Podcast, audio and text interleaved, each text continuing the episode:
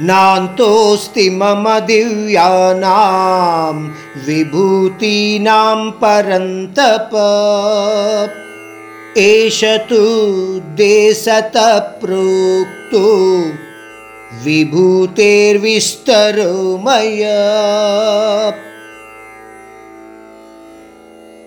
ఈ విధంగా పరమాత్ముడు ఈ అధ్యాయములు తన యొక్క మహిమాపరమైన శక్తివంతమైన స్ఫూర్తిపరమైన లేదా విస్మయాత్మకపరమైన దైవ వ్యక్తీకరణను మనకు వివరించాడు. డెబ్భై రెండు విభూతి తత్వాల ద్వారా మనకు ఆయన తెలియచేశాడు. ఈ శ్లోకంలో అంటున్నాడు అనంతమైన నా యొక్క ప్రతి విభూతి తత్వాన్ని వివరించడము సాధ్యమైన పని కాదు అర్జున.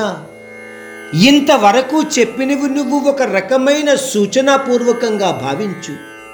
నన్ను కేవలము సర్వవ్యాపిగా గుర్తించు. అర్థం చేసుకో.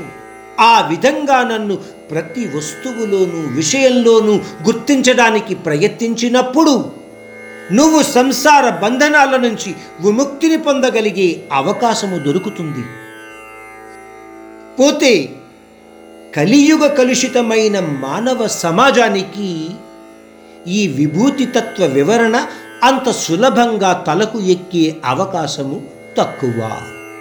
నేను నా నా యొక్క అనే తత్వాన్ని విడనాడి ప్రతి విషయము లేదా వస్తువులు ఆ పరంధాముడే ఉన్నాడు అన్న ఆలోచనతో ప్రతికర్మను మీరు చేయగలిగిన నాడు మాయారూపమైన సంసార బంధనాల నుంచి విముక్తిని పొందగలుగుతారు.